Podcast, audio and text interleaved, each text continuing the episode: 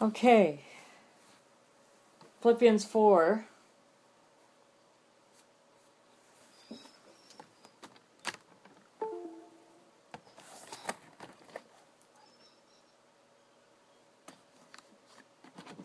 I would like to start where we left off because we had only two minutes, I think, in time to even discuss it.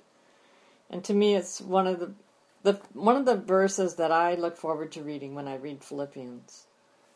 Uh, and that was the one that Susan wanted us to read. Susan, would you like to read it again? That's Philippians 4, 8, and 9. Sure. And now, dear brothers and sisters, one final thing. Fix your thoughts on what is t- true and honorable, and right, and pure, and lovely, and admirable. Think about things that are excellent and worthy of praise. Keep putting into practice all you learned and received from me, everything you heard from me and saw me doing. Then the God of peace will be with you.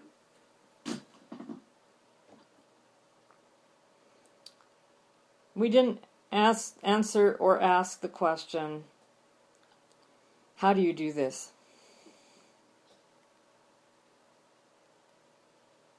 One answer is that it's a choice. That's Okay. exactly what I was going to say, Ed. Exactly. you have to make choices, and we do this all the time. A lot of the times we go off assumptions without looking at the way God has designed everything. Like this coronavirus, so many assumptions about what's going to happen based on some information, but not a whole lot of facts. But humans, we want to uh, have the answers, so we just move merrily along. So making a choice, and, and I think that's so important. I, a lot of times we try to do things, but we don't choose to do them. And there's something really powerful about our choice, our ability to choose, that um, we don't realize how powerful that is, and we don't use it enough. What else?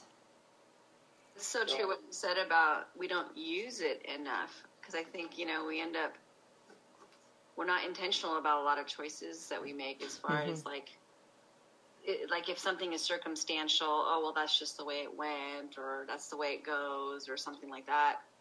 Um, instead of being intentional and realizing wait what's the choice in here? Hmm because that's the one the, the biggest gift that God gave us.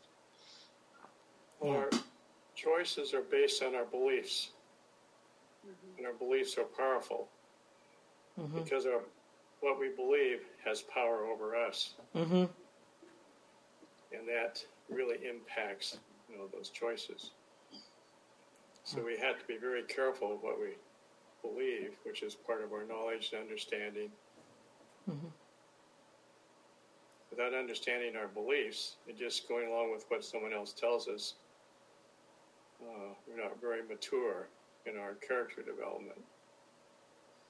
We have to search this out for ourselves dil- diligently. Yeah. One of the things that um, Michael Jefferson taught in one of my classes that I found helpful is he says instead of trying to make a whole complete change at once, make a cha- make a partial change. You know, just one step forward. And for me, that one step has been to switch from seeing a glass half empty to seeing a glass half full. Uh, and I have found that once I made a decision to do that, once I started doing that, looking for the the positives uh, in in something negative, um, I have found that very helpful. And Gene, there's actually one step beyond that. Is it's not it's not a matter of whether it's half empty or half full. The glass, glass is actually completely full. It's just half of it's full with water and half of it's full with air. Um, and so I mean, it just depends on how far you want to broaden your perspective. sure. That's good. So I shared this Bible verse with my film class this week, or my Christian and the Media class. Um, and it's a it's a verse that's brought up in this article. Um, it's from oh, I can't remember if it's Adventist Today or Dialogue, something like that. It's called Adventist Movies: A Century of Change. And we're trying to think about, you know, some concrete examples, some ways of using this. And Adventists have changed in their position on film and television and cinema and what we watch at home. How do we apply this text to film? and um, he uses a really interesting example uh, from George Knight. And uh, oh, Who wrote the article? Uh, this one's from by Brian Strayer. Oh, okay. Actually, it might be the other article I'm talking about here. Let's see.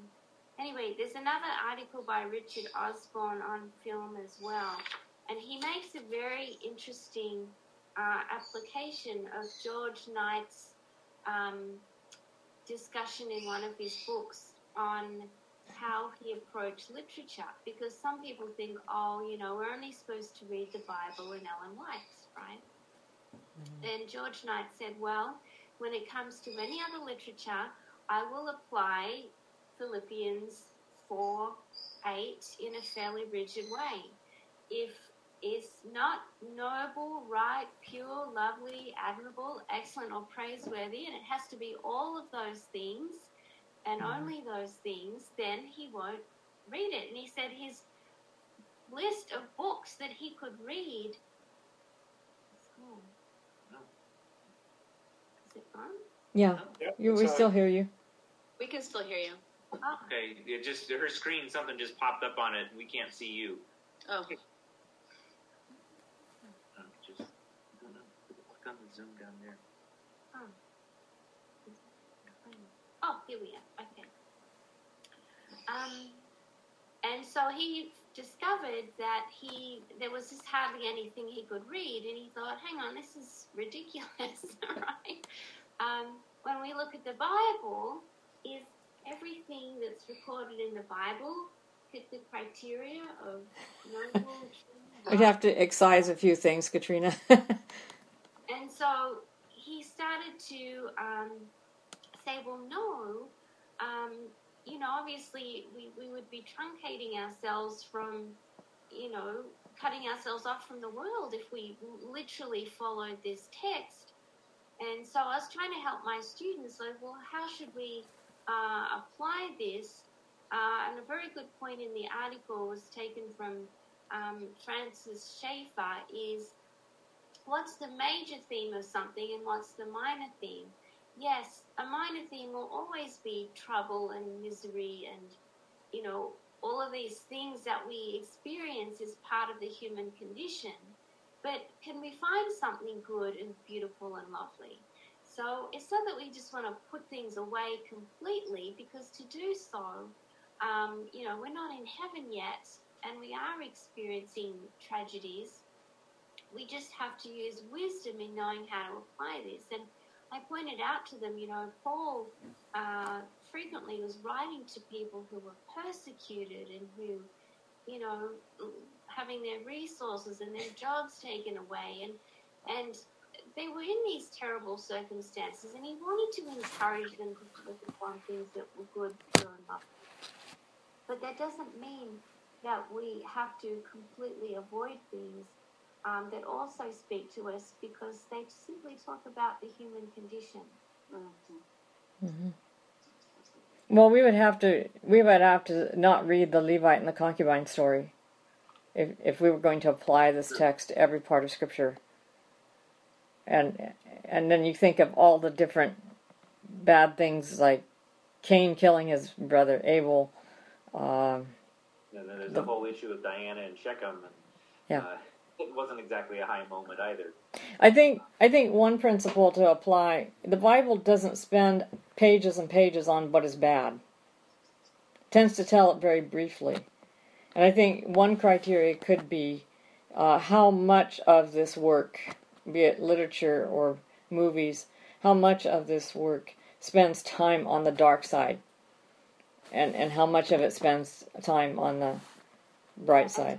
Rejoice in the dark side, Yeah. which is what horror films do and murder Right. shows. Right. To rejoice in it, and like that's wrong. Yeah. But if there's a true story, if there's a moral to the story, is something that can touch us Mm-hmm. and help us to see life and ourselves and in a new perspective, then it can be a positive thing. Yeah. Yeah, I think also because humans, with our sinful nature, we so are attracted to and focus so much on the negative and the dark side that it's trying to encourage us to focus on what's positive and the good part. Mm-hmm. And if we do that, we know it changes our brain, our neurological structure, our psychology, mm-hmm. our emotions, our physical, our spiritual. So it's really counseling us where to put our emphasis and our our attention and our belief structures we develop, and then not focus on the dark side. Mm-hmm. And which we, as a human, we're so prone to do that. So I think it's a real counsel, not. If you take every word in the Bible literally, if I have a bad thought, do I actually literally pull my eye out of my brain, my socket? It doesn't make sense. It's it's the concept that's involved, Yeah. not a literal description. So many people want to take every word in the Bible literally, which is pretty immature. But And it, and, and it doesn't mean that, you know, you could take this to such an extreme that you could never show empathy to a person who's in a dark spot. Um, because, well, that would be focusing on a dark spot. But it, it's not saying that at all, I think. I when I was growing up, I did not see the movie Pollyanna until I don't know, maybe after I was married. But of course, I heard about it a lot. I mean, I heard reference to it, hmm and it was almost always derogatory. hmm You know, it's like, "Oh, you're just Pollyanna," kind of snide remarks, and so that was the impression I had of the story. And then when I actually watched the movie, I was really surprised that it wasn't that way at all. It was actually very encouraging to me mm-hmm. and very uplifting. And I'm like, why? Why does nearly everyone sort of look down on Pollyanna as some immature, out of touch with reality person? When I watched the movie, and I said, she's more in touch with reality than everybody else was. Yeah, Exactly. Uh, just because uh, it, you don't have to ignore the, the presence of evil or of the bad things that are going on to be able to, to look past it and you know say you know this too shall pass. That God is bigger than whatever this problem is, and somehow we'll find a way through this and past it. Um, that yeah, that somehow being an optimist doesn't mean that you're just completely out of touch with, with what's actually happening. Well, what's interesting too is that people, like you said, Floyd, that the Pollyanna was very derogatory, like even saying that, but people don't like it when we try and look at the good side of things or the positive. Like they get mad or think that you're out of touch or like, well, you don't know what's going on or, you know, you're not informed. Um, one, so I don't, I don't, I'm not sure why there's that. I- guess I don't, know if it's the human condition of just that pull to like like we've said the dark side or or the that I don't know. We- it's hard to I- I heard a minister say one time when I was a teenager that we feel good about feeling bad. yeah, yeah. and Like, what's wrong with that? um, and misery loves company. So anybody who feels, and it's a sign really of depression if if you're really annoyed by people who are happy and ex- happy and excited about things about life, and and you're in a in a difficult state. It, it's a sign of depression. And I think we have a lot more people depressed in our world than we know. Yeah, and, and one thing that we see is far, and it's in, in many different areas of life, and I think this probably applies here as well, Um, but one of the areas that I've I've seen this repeatedly is when, let's say, there's a, a group of people who may be in a, a, a lower economic, uh, socioeconomic group, and then one of the members decides, no, I, I, I'm, I'm not ha- I'm not satisfied with sticking here, and will strike out, start their own business, do something to, to you know go to college, do you know whatever to, to, to improve their chances to be able to, to move out of that. Mhm. And it's interesting to watch the other people in that group that rather than supporting this, the majority will will not not only just not be encouraging, but will actively try to keep them from being able to uh, to succeed. Um, and that it appears that the psychology behind this is that if if there if a person is seeing that there are people around them that are escaping and are moving and making you know their lives better then suddenly they no longer have an excuse for staying there themselves Exactly. Uh, and that but if nobody can get out then they can just blame it on the system Mhm. um, and then they can just go on and sit and watch TV and complain about how miserable their life is rather than actually trying to make something of, of themselves. And I think that there could be something similar going on here, uh, as far as when when someone who is living a happier life who, in in a way uh, that's at odds with the way they're doing it, it just brings to the surface the fact that they have a choice in the matter, uh, that they don't have to be miserable, that they could actually choose to uh, to be happy and to, to look for the, the good things and you know, the fact of the matter is, as we talked about last week, whatever you are kind of looking for, you're going to find.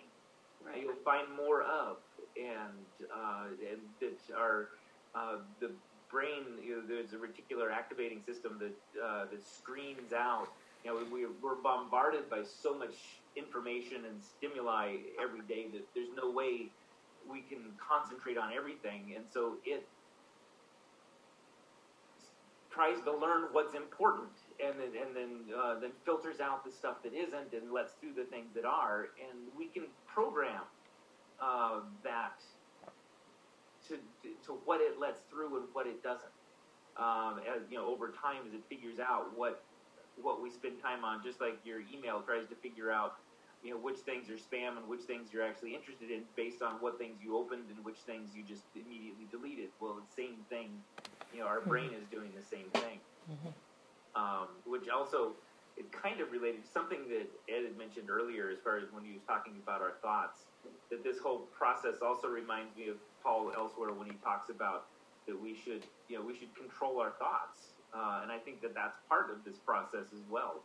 Um, and that too often we kind of think of our thoughts as, as we, we forget to, to differentiate uh, between the fact that our thoughts are not us uh, and that they're two separate things um, and that we can choose to entertain a thought or we can choose to banish a thought.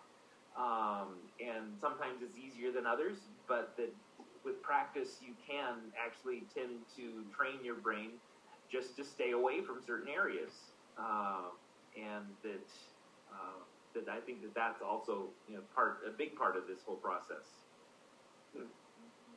Isn't this sort of the principle where Paul talked about that we are the aroma of Christ, which is like perfume to those who are being saved, and it's a stench of death to those who are being lost? But it's the very same perfume.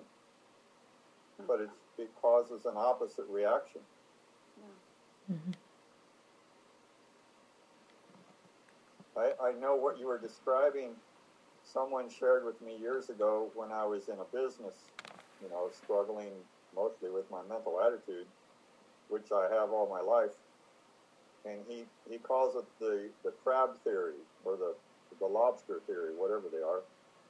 And he said, you can put a box and put all these crabs in it and not even put a lid on it. And you don't have to worry about them escaping because they're all crawling around in there. And as soon as one gets up and starts escaping, the other ones will grab and pull him back in the box. and he said, that's the way it is with us. if we start escaping the crab box, the crabs are constantly trying to pull you back in with them because you know that's normal. And wait, you can't escape. If we can't escape, you can't. Wow. That's a great illustration. It is. Wow, that's fascinating. Uh, very, very much like us human beings, isn't it? Um, so, are we ready to move on in in Philippians? Well, just one more thing on verse 9 where it says, keep putting into practice Mm-hmm. uh, all you learned. Mhm. Um, that says a lot right there, you know, as Mhm. far as we need to practice this. Mm-hmm. We need to practice guiding our thoughts and what we're choosing to, Yeah. to focus on. Yeah. Well, all the theory in the world isn't going to help you until you actually start doing something about it. In fact, I don't think we even understand it or know it until we start practicing it.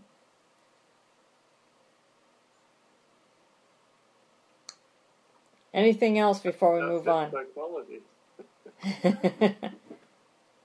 That's we don't know it until we practice it. Yeah. It has to be in an expression of some sort. Yeah, and they also say, and, and then actually the step beyond that is you you don't really understand something until you can teach it to someone else. So that's the next step beyond. You you've done it, and then you teach someone else to be able to do it. At that point, then you really have a better understanding of it. Well, even if you teach it to someone else, that doesn't mean you can say. well, maybe truly teach it. Yeah, I mean, there- there's teaching theory, and then there's teaching the actual thing, I guess. Mm. I'm still struggling with how to teach it. Some things, like the love of God, I, I struggle with that because I have certain concepts that I tell students, but it, it's like, how do I explain this? You know, I can tell it, but I can't easily explain it. Um, Okay, let's move on to verses 10 to 14. Um, Floyd, would you read that for us, please? I rejoice in the Lord greatly that now at length you have revived your thought for me, in which you did indeed take thought, but you lacked opportunity. Not that I speak in respect to lack, for I have learned in whatever state I am to be content in it. I know how to be humbled, and I know also how to abound.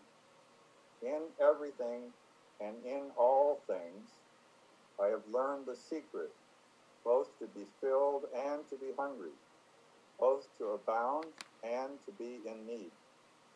I can do all things through Christ who strengthens me.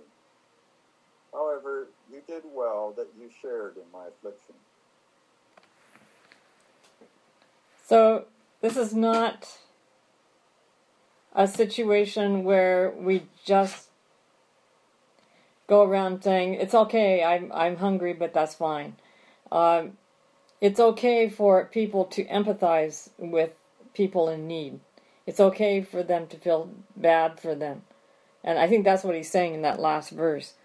Um, that that it doesn't change the need for comfort and all of that. But he has the comfort of Christ in all of his circumstances. And that's what helps him, I think, feel content. And I realize I'm adding something to the verses that aren't there. Uh, but I think it's, I, I don't think we can reach that level of contentment that he has experienced without Jesus. Any thoughts on that?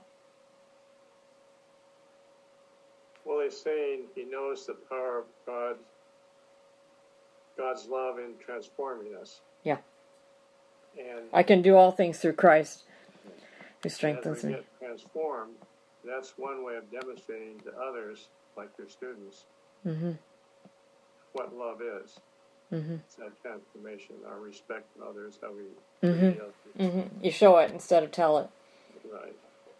and ultimately, it's that transformation is the only thing that really ultimately that that's the, the single biggest proof of the existence of God and of, of any of all of this Right. is the actual working out of how it, how did it make a difference in my life uh, and I think that there are too many people uh, and even you know looking back in you know a good share of my own life where being a Christian or an Adventist was more of a cultural thing, um, and it really it was just sort of a little thing that was added on the top, but it really hadn't had a real effect at the core of who I was.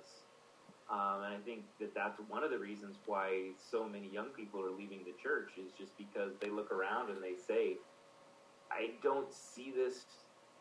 That everybody here looks like they're dealing with the same issues, the same problems, have the same hangups, whatever as anybody else anywhere in the world, and it doesn't seem to have made a difference in their life. So I don't think there's anything to it.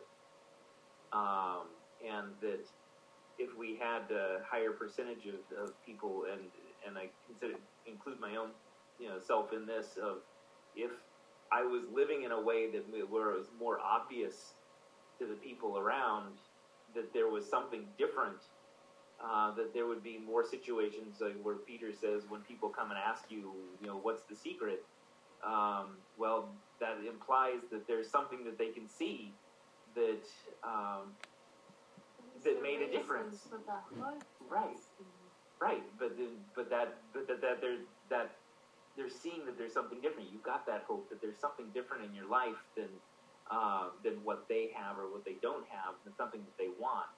Um, but that most of us, uh, we just walk along and you couldn't pick us out of a crowd, even if you, you know, uh, I forget who it was that uh, um, somewhere I heard someone had come up with a thing saying, if if you were put on trial for being a Christian, would there be enough evidence to convict you?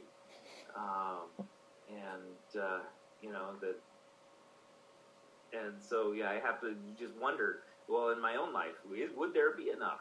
Uh, and that um, that this, but that ultimately that that's the single biggest thing that I think would uh, actually draw people to Jesus and, and uh, help them to realize the, the the proof that there is is a God there. Well, my impression is so much of what people see in us is really fear, and we're so fearful, not going to heaven or not keeping the Ten Commandments or what is it, 28 principles or on and on and on. We just live in fear. Then when we come up with people, say at church or outside the world, we don't really engage with them. We do uh, what Erickson called the, the one, two, three, four. How are you? I'm fine. How are you? You're fine.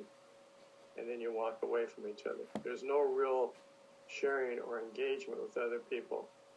And uh, for those of you that may remember Meade Baldwin, he made sure that he knew everybody's names, and particularly the children.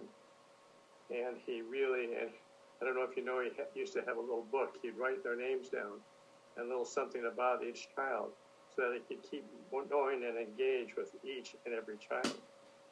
And they loved him because there was an engagement there. You know, um, Meade Baldwin was uh, the one who started Silverado Orchards, right? Yeah. Okay. Yeah. That whole that whole atmosphere and an ambience that you're talking about with Meade carries into uh, Silverado Orchards. My my parents chose to live there because of the ambience there, um, and of course uh, his grandson Kerry is now in charge, Right. and Kerry was one of my students. Um, it, it it is compared to the alternative in Yountville, it, it is just night and day. And my parents just when they when they visited the two facilities, they were like, you know, this is where we want to be. The people are happy. They they talk to each other. They they're engaged with each other, and and uh, it you, what so- what you're in charge of takes on who you are. Like Foothill School, and he was part of that hmm whole infrastructure and support system. hmm So we have to come out of our fear shell and start trusting the Lord that He'll change us and transform us. And that transformation isn't some sort of, you can talk about it real ethereal like love and so forth, but it's a real application of what our Well- beliefs are. The beliefs are so powerful. to me, it is like Paul says here I can do all things through Christ, and it sounds like it's power, but the real power of God is His love. And it's when we allow Him to love us and we receive His love in our lives, we become functional human beings, able to love other people. But that's where it's the hardest thing to experience. I can tell them my experience.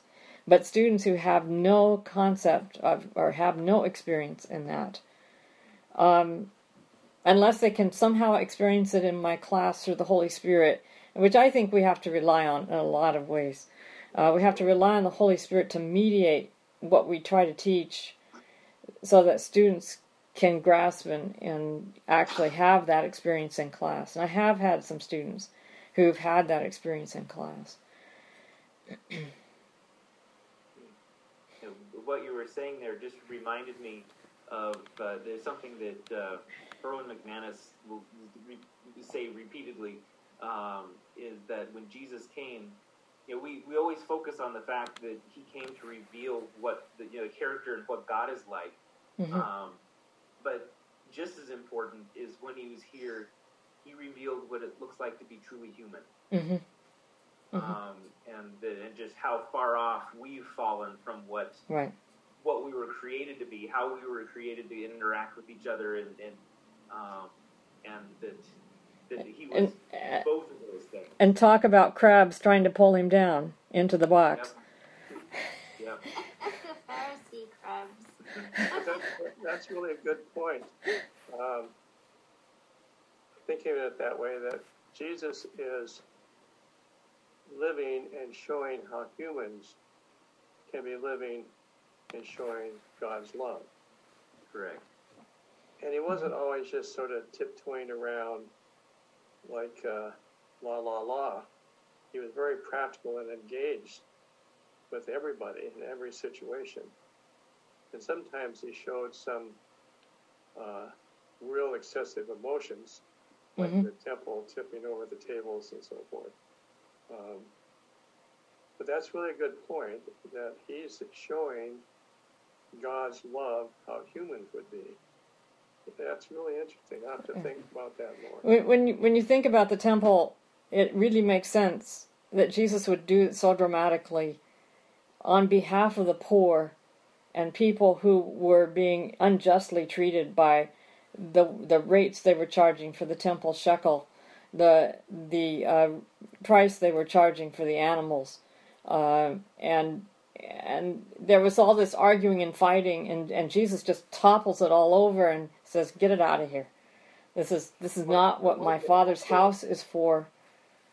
I wonder if he also had to be so dramatic about it because people were used to. He couldn't just come in, and pat him on the head, and say, "Bless you," "I love you." No. You're really nice. No, You really smell good, even though you're crippled, you know, No. or something. He really had to be dramatic to get the point across to everybody, those in power and those without any power. Yeah. And uh, it was a really nice demonstration to get their attention, and that there was real love and concern here, but real, there's real power here. the way I see Jesus doing that, because the Bible does not say he was angry. No, no, no.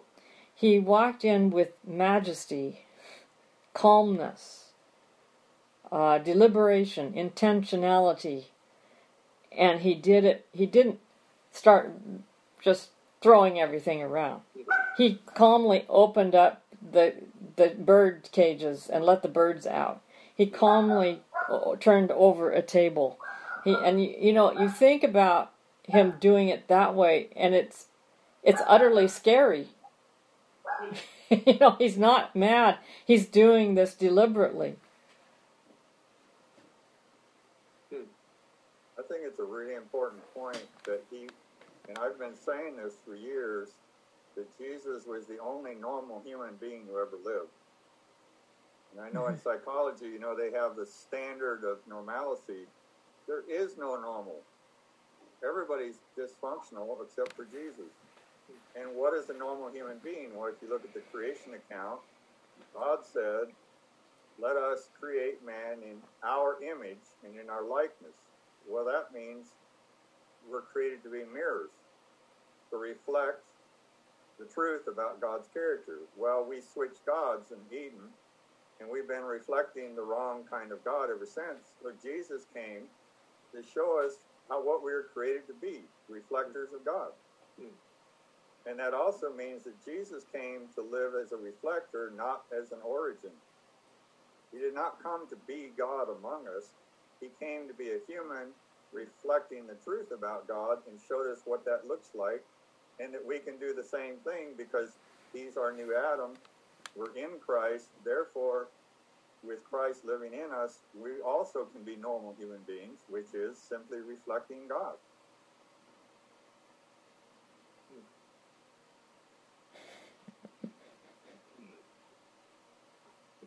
And Keith just came in and joined me. I'm actually staying in his house here, so. Hi, Keith. Hi. so, um, I don't. How are we doing for time? It's eleven o'clock. It's eleven o'clock. So, uh, does anybody else have something you would like to share? I don't think we'll do the last section of uh, Philippians because it's it's on a different topic than we're on. Um, so we'll next week we'll be on Colossians, and that is rich with Christology and um, salvation topics. So, looking forward to being in that book. Well, um, the one other thing that I thought when sure. it was being read on verse 12, it said, "I know how to be humble." In my version, it says, "I know how to be abased," which is there's a there's a difference connotation there. Humility is a is more of a, a choice that you make uh, about how and, and, and, how you view yourself in relationship with God and, and other people, as opposed to being abased, which is something that is that's done to you, mm-hmm. uh, as as opposed. And in an honor shame society like Paul lived in, the worst thing you could do is be abased. I mean that that was the worst thing that could happen to you. I think the more dis- most descriptive word is humiliated. Yes. Humiliated is something done to you. Being humble is a choice that you can do for yourself. But if somebody else humbles you, that's not necessarily positive either. Yeah. I, I don't know that someone else can humble you. Uh, someone else can humiliate you, but I don't. Yeah. I, only right. you can humble yourself. Well, my translation says the secret to real peace and contentment in every situation. That's being humble. Mm-hmm. Yeah, mine says, I know how to live on almost nothing or with everything. I have learned the secret of living in every situation. Mm-hmm. Yeah. The secret to real peace and contentment is an abiding trust in Christ realizing my strength comes from Him through the peace, strength, wisdom, and perspective that Christ gives me. I can handle whatever happens. Mm-hmm. That, that's verse 13. Yeah. But I think this kind of gets back then a little bit to what we were talking about at the beginning, as far as the this all coming back to choice, and that you know most of what happens around us on a day to day basis, we have no control over. Uh, it, it's going to happen, uh, and it's due to choices other people make, or other situations, or you know, or things that you know in our bodies that start malfunctioning or whatever. That you know, maybe it's because of poor diet or other poor choices we've made in the past, or maybe it's not. Um, because regardless, um, but that at any given moment, there's a lot of things that we can't change. Um, but can choose how how we're going to respond to it. Exactly. Um, and that that makes all the difference on uh, how on, on, how we see the world and what we do. And um, also one of the things that kind of like the glass half full empty thing is that over my you know over the years that I've I've come to realize that um, that at any given day, or any given situation, even um, you know, that there's no such thing as a bad day. Um, it just that you know some sometimes my frame of reference is so narrow that I just see how a particular thing is affecting me, and I think yes, it's a bad day. But if I really step back and look at the bigger picture of things, that every day is beautiful, every day is a good day. Uh, just some days I'm just too uh, narcissistic to be able to see the bigger picture. Um, and to, to realize the way the many ways in which it's a good day. And going off on what Floyd said, maybe it's the days that we don't we're not we're not recognizing that we're that mirror. Like we forget we're the mirror. Yeah. Yep. I think one of the aiming our mirror at. Exactly. Right. I think one of the most shining examples of what Paul's saying here has, was a student of mine last year, Naya Safis. Uh, Naya was uh, traveling Silverado Trail on a Friday afternoon, late Friday afternoon, and uh, she was coming from work with her boyfriend, and a drunk driver hit the car. And if you could see the picture of the car, you would know that she survived. She was one of the 2% that can survive that kind of a crash. Um, and I never have seen anyone with such resilience and such hope and such determination. Um, this woman came to class on. Sometimes she walked without a cane. Sometimes she walked with a cane. She would come to class, and she told me they they uh, did a scan of her legs and discovered that she was purely walking on her rods that they had inserted into her legs. She was not walking on bone at all. Her legs had been that crushed. But they could see little strands of bone beginning to form and grow. Um, and she, she tried very hard to stay in my classes, but she had so many doctor's appointments and so many things happening in her life just to keep herself going that she had to drop but um, she was just to me a shining example of of someone who who's just in a terrible situation really. Uh, should have died could have died and yet has has just risen to the occasion and and determined to keep a, a healthy and happy attitude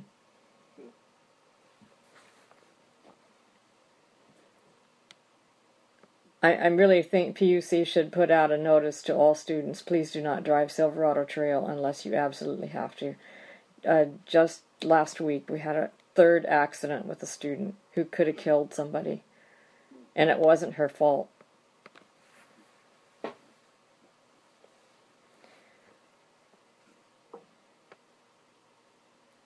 Anyway, um, I think our time probably is up.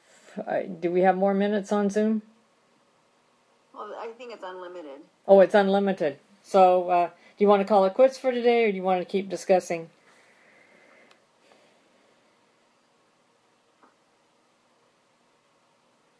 Well, I want to thank you for the opportunity of meeting you all face to face, if you can call it that.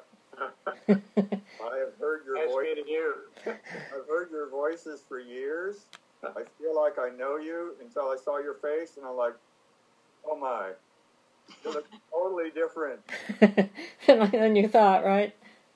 Yes, Katrina and her husband, I swore were at least 24 or 28 years old, no more. So close. They're close. He's always had white hair. And I've heard Edwin for years. You're probably the closest to looking like what you sound like. Oh, that's good. Susan, I, yeah, I've, you know, and there are other voices, you know, over the years. But I'll, I will tell you that while I'm editing, I'm listening. Sometimes I have to stop editing and go take notes. Sometimes I'm trying to interject and it's obviously too late. but this has been an enormous blessing to me for I don't know how many years we've been doing this. But I, I think like I think you started. Let's see. When did we start recording? We started recording in 2013, January of 2013. So that's how long you've been at it. this has been such.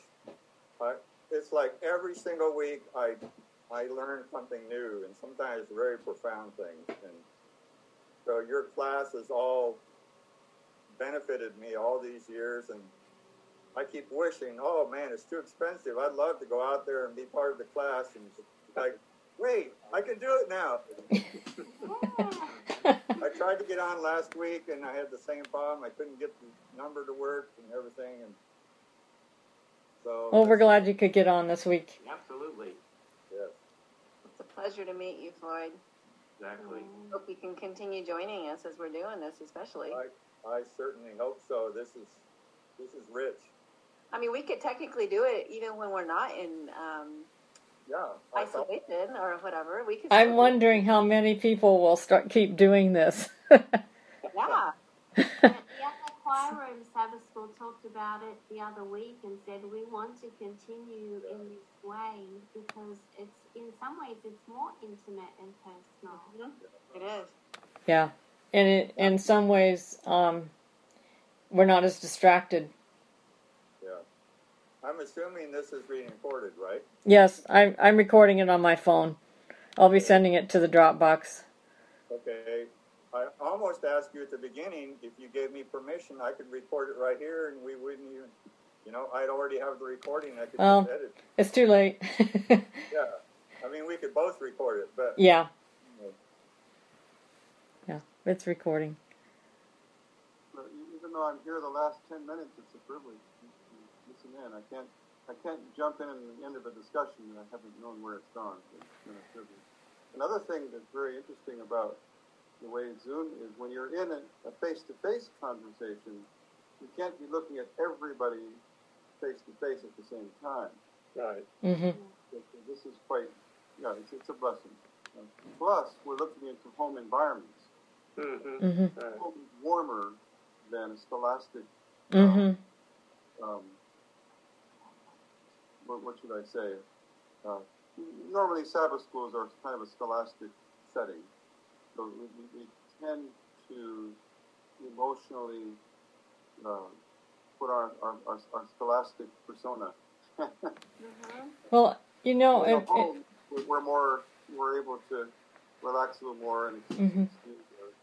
humanity. you've seen the cartoon on Facebook of uh, the woman with her cup of coffee and her big fat slippers, and she's walking down the aisle of the church. and they say, Mrs. Mrs. So and So somehow can't, can't remember that she's supposed to be in church. Right, She's right. still at home watching. We're used to Yeah. Are, you on your way to the church meeting, or are you in the church on your way to the meeting? Anyway, well, I'm I'm thinking that this whole uh, pandemic is going to drastically change how we do church. and it's needed. I think it is needed. It's been needed to dump us out of our pews and our complacency and our humdrum sameness, and and get some life into us.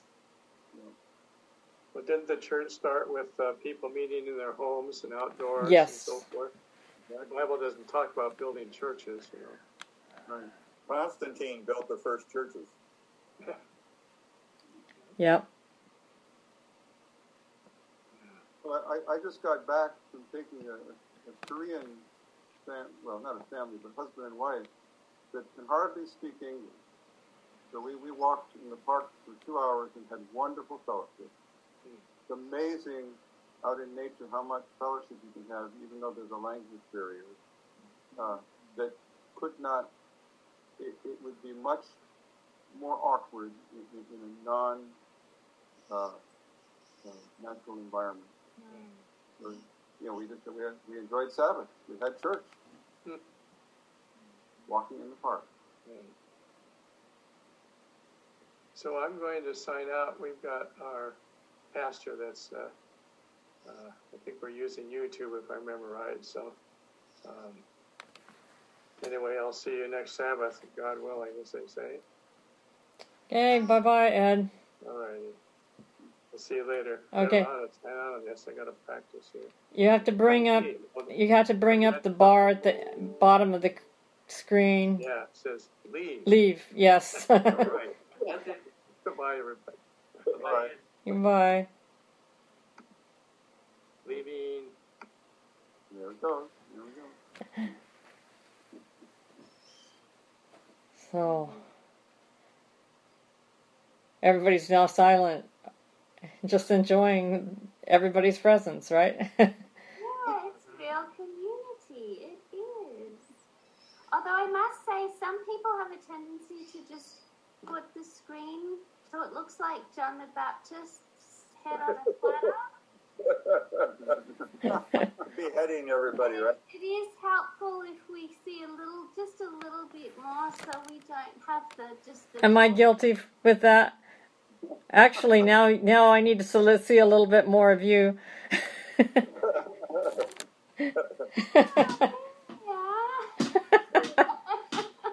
We recently went through a nine-day series of Zoom meetings that was very powerful and life-changing. And what really grabbed my attention, one of the things was people were giving their testimonies of how their life was dramatically changed.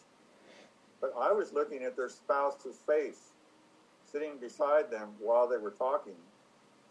And I was getting as much from watching their spouse's face as I was from what the person was saying themselves. It would never happen in most circumstances. hmm And, and I was really impressed. I, I never thought about that before, but I was like riveted at looking at their, their spouse's face were just lighting up and looking at the person. You could just see the, the admiration and the warmth and the approval. And, and it was, it was overwhelming, really. Wow. So Zoom is really adding a whole new dimension to worship in, in, in a way. hmm Well, it's, it's, it's, it's, it's filling out the concept of, of genuinely glad to be together. You know, we, we cannot we cannot reverse engineer that. It either is or it's not. If, it's, if we pretend it, then it's painful. And if body language is 90% of our communication, we've lost it. A lot of that. hmm The only thing I, I wish would happen with church services is what Loma Linda University is doing. Instead of the pastor going to the pulpit and having this really empty building effect, he sits in a warmer place in his study and he uh, preaches actually more conversationally from the Word. Right. And, yeah. And I, I really wish they would do that here at PUC. That's his style. Might have withdrawals if they go back to doing it in church. they won't have anybody there, I'm afraid. They'll all be watching on the screen. It- it- it- it's quite the art. In other words, when you're preaching and you have people in front of you, their their body language is actually what's inspiring your your next training. Uh, it certainly, it redirects you in, in, in the moment. But if you're talking to a camera, to be able to to pretend that people are there is, is a real skill. hmm And, and I, I, I agree, June, that it's easier just to, I, I suppose it's supposed to be easier, right? Just to be who we are from our, from our chairs, our comfortable Mhm. chairs at home.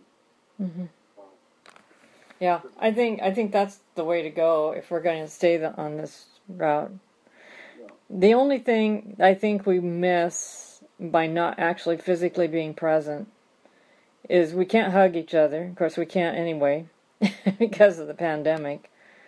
We can't we can't warmly greet one another person to person. and and there's something for that I think that we're going to miss if we just go solely to this methodology. That's, Yeah. That's one thing I miss a lot. Yeah.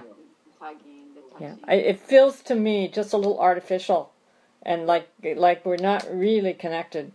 I can't I can't physically feel your vibes. I can't I can't connect to you through the screen. It's a barrier instead of uh, actually a device to connect. Well, we're, we're, we're created for human touch. Yeah. And uh, We are. one of the things that my wife, when she was living, had a lot of, uh, what do you call it, soft, soft place for uh, was uh, Jewish dance. And uh, she ended up leading out in that group because what it provided was human touch between all ages, personalities, ethnicities, in which if you, you didn't have to be speaking.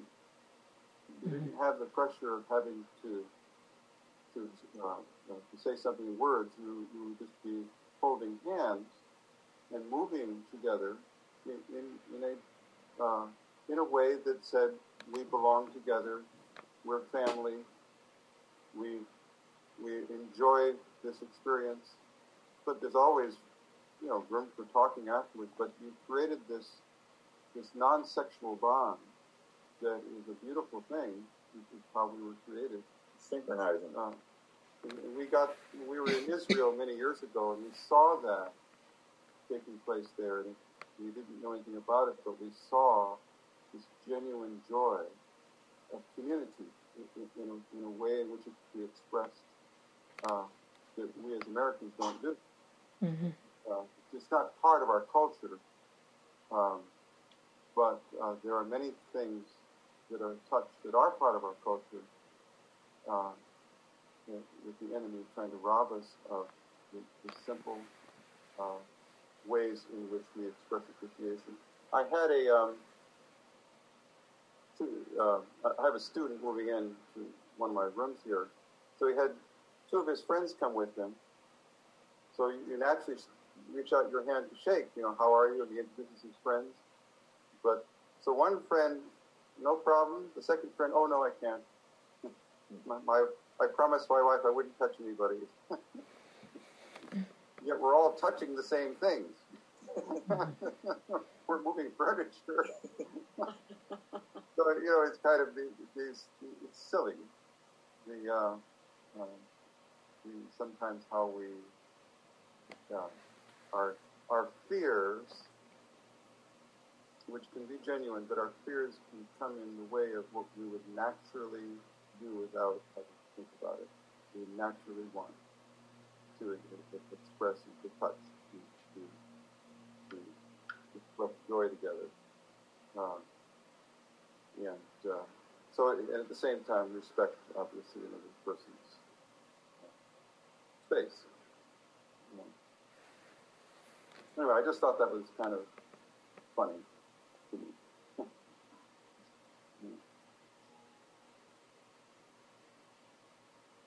Katrina, ever since I heard you join the class, I've been enamored with your voice. You have the most beautiful voice I think I've ever heard in my life. Oh, you know, my voice is something I've always felt embarrassed of. My, Really? my older sister, when I was a little girl, said, You've got the most silliest, stupid voice I've ever heard. I don't think I've ever gotten over that. Always in the back of my mind, I felt that.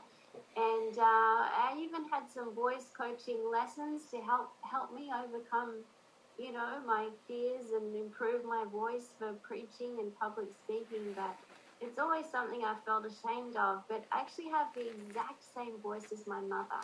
I can I could pick up the phone and answer it, and an auntie or someone would immediately start pouring out their problems and not realize they would be speaking to me, not my mum. And then I'd giggle or give something away, and I'd oh, go, "Oh, come and get your mother right now." Thank you for the compliment. I've actually many times threatened to try to get in touch with you to to uh, do an audio recording of a book or something because you have the perfect voice for reading the kind of books that I would like to see on audio. But I thought, well, she's probably too busy, or she Oh. might think I'm some kind of freak trying to get a hold of her, or who knows. As long as it's not War and Peace. no, That's the kind of book I would read.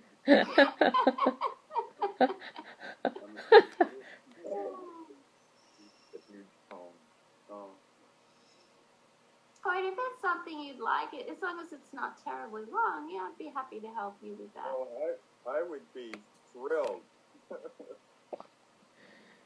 individuality and personality is, is a gift from the What time I is it? Oh, okay. to, uh, this this is what I'm looking for. Yeah, yeah, to have our individuality swallowed by a group identity. That, I mean, that's a great gift, you know, that God gives us a group identity, but He gives us, which enhances our individuality. So Satan produces a group identity that swallows our individuality. So these unique characteristics of the delight of, of life. You know, for several years, we've had two or three books that we wanted someone to read, and there was a whole group of us looking for someone, which they never did find anybody, as far as I know. And I started paying attention by listening to people, to how they express, what they emphasize, and I realized their spirit, you know, and their belief system has a great deal to do with what words they emphasize or how they talk. And I realized that nearly everyone I heard just sounded bland or were emphasizing the wrong things. And, and I kept listening and listening and listening. And when I heard your voice, I said, There it is. That's the one. You know, it's like, that's what I'm looking. I've been looking for years, and I finally heard it, and I didn't know how to get a hold of you. When it's- when they make- Hopefully, Katrina, that will undo a little bit of what your sister did to you. oh, I hope so. Oh, thank you. Yes, I've always said to God, why didn't you give me a different voice if you want me to teach and speak? but anyway, I just learned to live through the, I guess, feeling embarrassment and just accept what it is and realize, hey, if God wants me to do it, then I'll, I'll do it. And just if people laugh or think it's funny, then I'll just, you No, know. don't, don't, don't change. All right. Yeah. Well, remember what we were just talking about in Philippians, right? Some people are going to respond, you know, the aroma of perfume, and they're excited, and other people are going to respond very negatively and find it reprehensible. Then it's the same thing. It all re- it's really revealing the person's response more than it is you. Yep.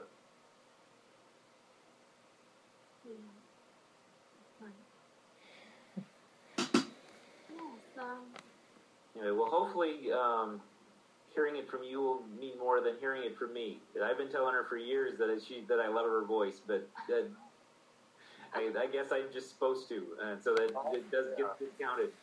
I Um, I know exactly what you're saying. I have the same problem with my wife. You know, I try to tell her things about herself, and of course, you know, it doesn't carry any weight. Yeah. Um, so somebody else has to tell her that. yeah. So this is a little bit off topic, but Susan, I think you, the message you have on your uh, the blackboard back there was perfect for today's topic. It says delight in finding the beautiful. Um, Oh, I've been trying to read it the whole time. and uh, anyway, I think that, that that's a perfect uh, fitting uh, for what we've been talking about today. Yeah, that is. Yeah. A thought came to me this week that I'd never thought before. That in order to really know and appreciate God, we have to have a love for beauty. And it it strikes me that our whole society is destroying our love for beauty. I mean the the mechanistic uh, you know social media, uh, digital media, uh, all the technologies we have and the fast pace at which we have to go, we have to meet everybody's demands, uh, is is dehumanizing us and making it so we can't appreciate beauty. And I, I think about it how it's affected clothing, how um, so many companies are going to selling clothes that are just plain colored, drab, and and not and and everybody's wearing them because I I look at my students, you know, they won't wear bright colors. They won't they won't um, dress in patterns. They won't. Yeah. That's. Yeah. And I just think that we need to restore beauty, our our ability to appreciate beauty. It's funny you say because yesterday I've got bright coloured clothes, but I never wear them when I teach. Because my students always act weird when I wear bright colours. But I thought, you know what? I'm going to wear them when I go back to school. I'm just going to be myself and not just live in black and navy and grey. I'm going to wear colour, and even if they look at me like I'm weird, I'm I'm going to do that. Maybe you can inspire them to start wearing color. Yes, yes. I don't need to live in the in the in the drab. I don't have to. So Um, Embrace the color as you embrace your voice. All beautiful. You are beautiful. will squeeze you into its mold. You change, change the room when you walk into it. Mm. Yeah. yeah, we're all wearing blue today, all of us. the Sabbath color, right? I have black underneath, but Uh.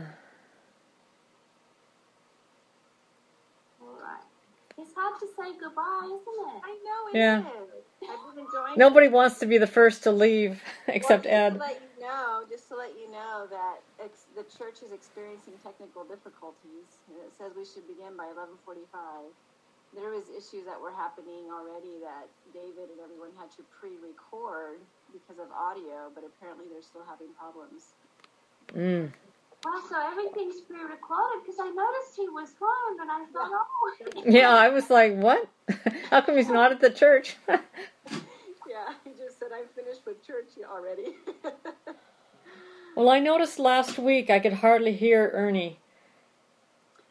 the audio's been an issue, and Yeah, I have, was- have it on full volume to hear anything. And now there's like having a complete issue with audio, and they've tried to fix it this whole week. So we'll see if it comes on or what's going to happen with that. Yeah. Well, just as a maybe a tangent, I've got a friend in Korea, and she told me about a week ago that the conference over there informed all of their pastors that they are free to find jobs Hmm. because the conference cannot afford to pay them. Really? Korea. Wow. That's amazing because Korea is the richest area of the Adventist church. Because all their money has to stay within their confines, none of it can go to the GC. That's amazing. I think we're going to see the wave, that wave spreading all around the world because the income. I mean, our I know that our conference is making choices this month based on what is turned in from last month, and I'm sure similar things are going to start happening here, and it's going to trickle all the way up to the general conference. Because a lot of people, I mean, if you aren't in church and the plate isn't passed in front of you, a lot of money's not going to happen. and and beyond that is with so many people that just have not. I mean, their incomes have just been. That's right. Um, I know, you know, that I, I feel very fortunate that I still have a job, but our, you know, income is just cratered over the last couple of months. So, you know, my Yeah. tithe has been less than normal. Yes. Um, and that's um, just you know across the board. So many people have lost their jobs or just they're barely getting by. That you know tithe is going to plummet, and then you know, uh, and as you mentioned, you don't have that plate coming by for the offering, um, that you're not likely to, to log on to Adventist Giving to say, "Oh, I need to give my offering." Um, Six months ago, I'm sorry, I didn't mean to cut you off. Um, I, I, I'm thinking too that, you know, especially for men, a, a, a job is often part of their identity. And Yep. so, I mean, we know that that's not supposed to be the foundation. But uh, when we go to church, we're also looking for a place where our, our identity can be can find a home and be enhanced. So if church you know is reduced to someone just preaching, then it, it's not necessary. We need that face to face. We need that human touch. Uh, so we, we naturally start to feel our identity eroding again because we, we feel that isolation feeling. Yeah. So yeah, definitely people need to be more in things like this as Yeah. opposed to just logging on and Yeah. watching a sermon and then logging off. Yeah, I, I worry about people who just turn on a 3ABN or LLBN and just watch. They're not part of that congregation. They don't know the people that are attending.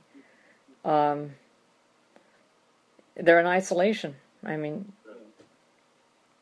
And I think the, the you know the enemy has, has had a long time agenda to to um, what, I'm looking for a word to um, to culturalize us in spectator uh, participation. Spectator mode. spectator mode. So what it could be, you know, it could be sports, right? It could be many things. Uh, and, and we think we're together when at its root we're more spectator than we are actually Participant. Participating and interacting with one another. So it's a pseudo joy. You know, so so the real joy, if God put that in us, that's what we naturally are going to see. And and another, I find it kind of humorous sometimes. In, in, if we're in a Sabbath school and, and the Spirit starts to work on our hearts, we start to open up and become more vulnerable, and and things are moving in a direction where, you know, it's very life giving. but then, you know, the time limit says, okay, we have to stop. Well, I mean, life has to be organized around segments of time, and we understand that. Uh, but we long for a um, a society, you know, a, a rubric where we can not have time interrupting the that which God has ordained. I mean, obviously, we all, you know, it's, it's our it's our our yearning for heaven, right? We we won't have to have things cut off uh, because the next thing has to start. Um, so you know, this is we're constantly in this balance, but we love it. You know, when we, I think that's part of the design of this Sabbath. We love it when we can be free from uh, restricted time elements that interfere with uh, with um, social interaction and building joy.